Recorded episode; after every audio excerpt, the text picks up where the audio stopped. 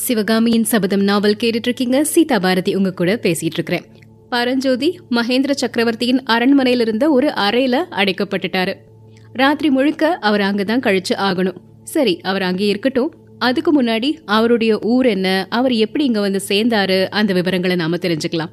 சோழ நாட்டுல செங்காட்டாங்குடி அப்படிங்கிற ஒரு கிராமம் இருந்துச்சு. அந்த கிராமத்துல மாமாத்திரர் அப்படிங்கிற பட்டம் பெற்ற ஒரு பழங்குடியில தான் பரஞ்சோதி பிறந்தாரு. சோழ நாடு முழுக்க சோழ மன்னர்களின் ஆட்சியில் இருந்த அந்த காலத்துல மாமாத்தியர்கள் ராஜ சேவையில ஈடுபட்டு படைத்தலைவர்களாக இருந்தாங்க. சோழ வம்சம் பழம்பெருமை எல்லாத்தையும் இழந்து பல்லவ ஆட்சி ஓங்கிய சமயத்துல மாமாத்திரர் குலம் அதனுடைய சிறப்பு எல்லாத்தையுமே இழந்து அவங்களுடைய போர் தொழிலையும் விட்டுட்டு விவசாய தொழிலை மேற்கொள்ள ஆரம்பிச்சிட்டாங்க. இப்படிப்பட்ட வீரம் நிறைஞ்ச ஒரு குலத்துல பிறந்தவர் தான் பரஞ்சோதி. சின்ன வயசுலயே அவருடைய அப்பாவை இழந்துட்டாரு. அம்மாவோட செல்ல பிள்ளையா வளர்ந்துட்டு இருக்கிறாரு. முரடன் பொல்லாதவன் அப்படின்னு தான் அக்கம் பக்கத்துல பேர் வாங்கியிருக்கிறாரு.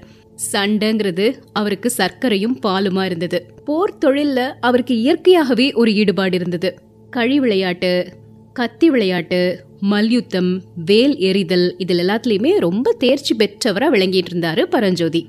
பரஞ்சோதியின் அம்மாவோட பேரு வடிவழகி அம்மை. தன்னோட மகன் மேல உயிரையே வச்சிருந்தாங்க. ஆனா எப்ப பார்த்தாலும் தன்னோட மகன் இந்த மாதிரி முரட்டு காரியங்கள் செஞ்சுட்டு இருக்கிறது அவங்களுக்கு பிடிக்கவே இல்லை. வடிவழகி அம்மைக்கு ஒரு அண்ணன் இருக்கிறாரு. அவருடைய பெயர் சிவநேச செல்வர். அவர் ரொம்ப புலமை மிக்கவரா இருந்தாரு. அவருக்கு ஒரே ஒரு பொண்ணு உமையாள். அந்த உமையாள் அப்படிங்கிற பொண்ண தன்னுடைய மகன் பரஞ்சோதிக்கு கல்யாணம் செஞ்சு வைக்கணும் அப்படின்னு வடிவழகி அம்மை ஆசைப்படுறாங்க.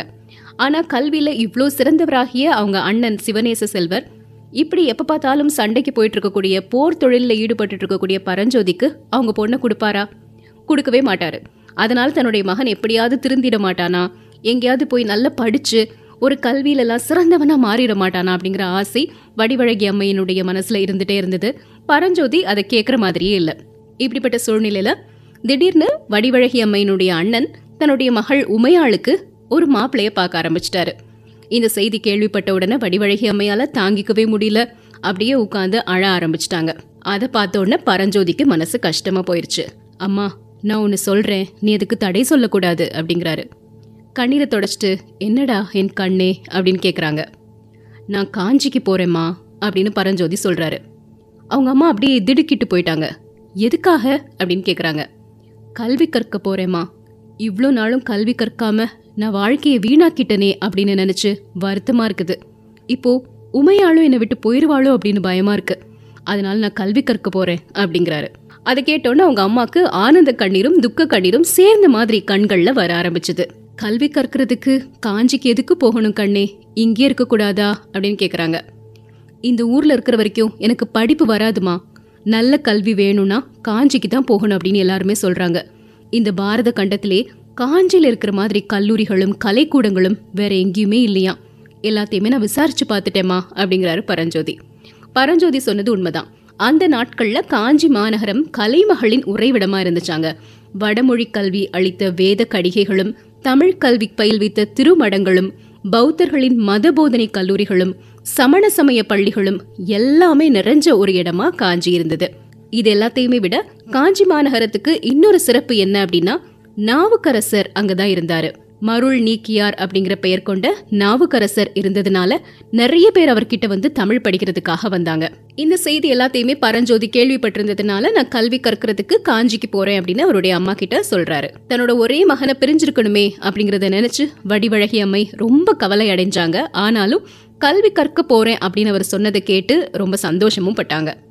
அம்மாவோட சம்மதத்தை தெரிஞ்சதுக்கு அப்புறமா அம்மா நீ மாமா கிட்ட சொல்லி நான் கல்வி கற்றுட்டு திரும்பி வர்ற வரைக்கும் உமையாளுக்கு கல்யாணம் செஞ்சு வைக்காம மட்டும் பார்த்துக்கோ அப்படின்னு சொல்லும் பொழுது தன்னுடைய மகனின் மனநிலையை அறிஞ்சு திரும்பவும் ஆனந்த கண்ணீர் வடிக்கிறாங்க வடிவழகி அம்மை. தன்னோட மாமாவை சந்திச்சு அவர்கிட்டையும் விடை பெற்றுட்டு காஞ்சியை நோக்கி கிளம்புறாரு பரஞ்சோதி. மாமா அவருக்கு என்ன அறிவுரை சொல்றாரு அப்படின்னு பாத்தீங்கன்னா அப்பா பரஞ்சோதி தூர வழிக்கு போகும்போது கையில நீ வேலோட போற அது நியாயம்தான். ஆனா வழி பிரயாணத்துக்கு மட்டும் வேலை துணையா வச்சுக்கோ. காஞ்சி மாநகரத்தை அடைஞ்ச உடனே வேலை தலையை சுத்தி வீசி எரிஞ்சிரு. அப்புறம் கல்வி கற்கிறதுல மட்டும் முழு கவனத்தையும் செலுத்து அப்படின்னு அறிவுரை சொல்றாரு. மகேந்திர சக்கரவர்த்தியின் சிறை கூடத்துல அடைப்பட்டு கிடக்கிறாரு இப்ப பரஞ்சோதி. இது எல்லாத்தையுமே அவர் யோசிச்சு பாக்குறாரு. மாமா எனக்கு என்ன ஒரு அறிவுரை சொன்னாரு? அந்த அறிவுரையை நான் கடைபிடிச்சனா? அந்த வேலை எதுக்காக எடுத்து அந்த யானை மேல நான் எரிஞ்சேன்? எரிஞ்சதுனால தானே இவ்வளோ பிரச்சனை எனக்கு வந்திருக்குது. காஞ்சிக்கு வந்த முதல் நாளே ராத்திரி பொழுத இப்படி சிறையில கழிக்க வேண்டியதாகிருச்சே. இது மட்டும் என்னுடைய அம்மாக்கும் மாமாக்கும் தெரிஞ்சா அவங்க என்ன நினைப்பாங்க? நான் காஞ்சிக்கு புறப்பட்ட சமயத்துல வீட்டு சுவருக்கு பின்னாடி தனியா நின்னு கண்ணீரோட எனக்கு விடை கொடுத்த உமையாளுக்கு நான் செய்யக்கூடிய பதில் இதுதானா? இப்படிலாம் நினைச்சு குழம்பிட்டே இருக்கிறாரு. அப்ப அவருக்கு திடீர்னு ஞாபகம் வருது அவர் நடந்து வரும்பொழுது கூட ஒரு பௌத்த சந்நியாசி வந்தாரு. அந்த பௌத்த சந்நியாசி இவருக்கு ராத்திரி பொழுதுல ஒரு கஷ்டம் வரும் அப்படின்னு யூகிச்சு சொல்லியிருந்தாரு இல்லையா? அவர் சொன்னது எவ்வளவு உண்மையான விஷயம் அப்படின்னு நினைக்கிறாரு. அந்த சமயத்துல அவர் எப்படி அந்த பௌத்த சன்னியாசிய சந்திச்சாரு அப்படிங்கறதையும் யோசிச்சு பாக்குறாரு பரஞ்சோதி மட்டும் தனியா தான் காஞ்சி நகரத்தை நோக்கி நடந்து வந்துட்டே இருந்தாரு. திடீர்னு களைப்பா இருந்ததே அப்படின்னு ஒரு இடத்துல உட்காந்து ஓய்வெடுக்க ஆரம்பிக்கிறாரு. அப்போதான் தூரத்துல அந்த பௌத்த சன்னியாசி நடந்து வர்றது தெரியுது. பௌத்தர்கள் கூடவும் சமணர்கள் கூடவும் எந்த சகவாசமும் வச்சுக்க கூடாது அப்படின்னு அவருக்கு நிறைய பேர் அறிவுரை எல்லாம் சொல்லியிருந்தாங்க. அதனால அந்த பௌத்த சன்னியாசி கடந்து போற வரைக்கும் தூங்குற மாதிரி நடிக்கலாம்னு சொல்லிட்டு கண்ணை மூடிட்டு படுத்துட்டே இருந்திருக்கிறாரு. திடீர்னு அவர் கண்ணை திறந்து பார்க்கும்போது ஒரு பயங்கரமான காட்சி தெரியுது. அந்த பௌத்த சன்னியாசி இவர் பக்கத்துல வந்து அவர் கிட்ட அப்படி முகத்தை வச்சுட்டு இருக்கிற மாதிரி இருக்கு. அவரோட முகத்தை அவ்வளோ பக்கத்தில் பார்த்தோன்னே பயப்படுறாரு. அதை விட இன்னும் அதிகமாக அவர் பயப்படுறதுக்கு என்ன காரணம்னு பார்த்தீங்கன்னா அந்த பௌத்த சன்னியாசி கையில் வந்து ஒரு பாம்பை வச்சுருக்கிறாரு. அந்த பாம்பு செத்து போயிருந்தது. அதனுடைய உடல் முழுக்க ரத்தமாக வடிஞ்சிட்டு இருக்குது.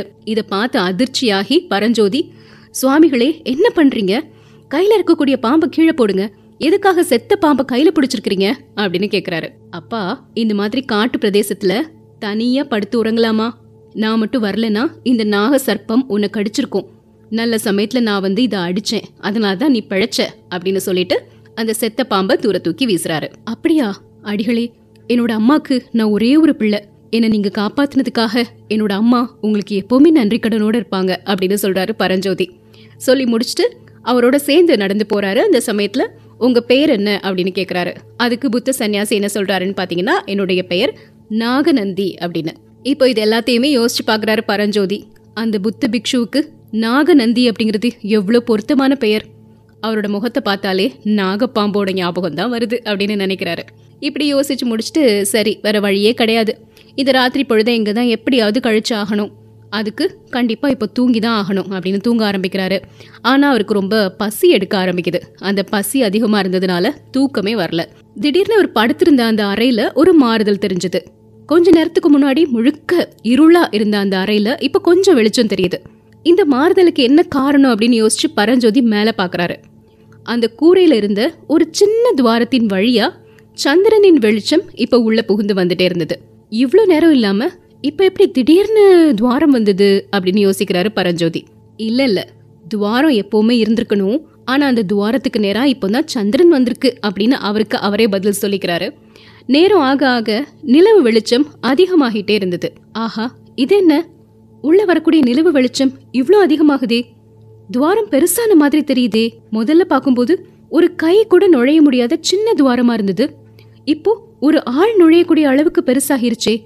இது என்ன இந்திரஜாலமா? இல்ல மந்திரஜாலமா? மகேந்திர சக்கரவர்த்தியின் காஞ்சி மாநகரம் மாய ஜால நகரம் போல இருக்குதே அப்படின்னு நினைக்கிறாரு. திடீர்னு அவருடைய மூச்சே ஒரு நிமிஷம் நின்னு போன மாதிரி இருந்தது. மேற்கூரை துவாரத்தின் வழியா நெழிஞ்சு நெழிஞ்சு ஏதோ ஒன்று கீழே வந்துட்டு இருந்த மாதிரி இருந்தது. அது ஒரு நீளமான பாம்பு. இல்ல இல்ல. பாம்பு இல்ல. அது வெறும் கயிறு தான். ச்சே இன்னைக்கு மத்தியானம் அந்த புத்த பிக்ஷு செத்த பாம்போடு வந்து என்னை திடுக்கிட செஞ்சாரு. அதை பார்த்ததுல இருந்து இப்போ கயிறு கூட பாம்பு மாதிரி தெரியுது அப்படின்னு நினைக்கிறாரு பரஞ்சோதி. யாரோ வேணும்னு தான் கூரையில துவாரம் செஞ்சிருக்கிறாங்க. அது வழியா ஒரு கயிறை உள்ள விட்டுருக்குறாங்க. எதுக்காக?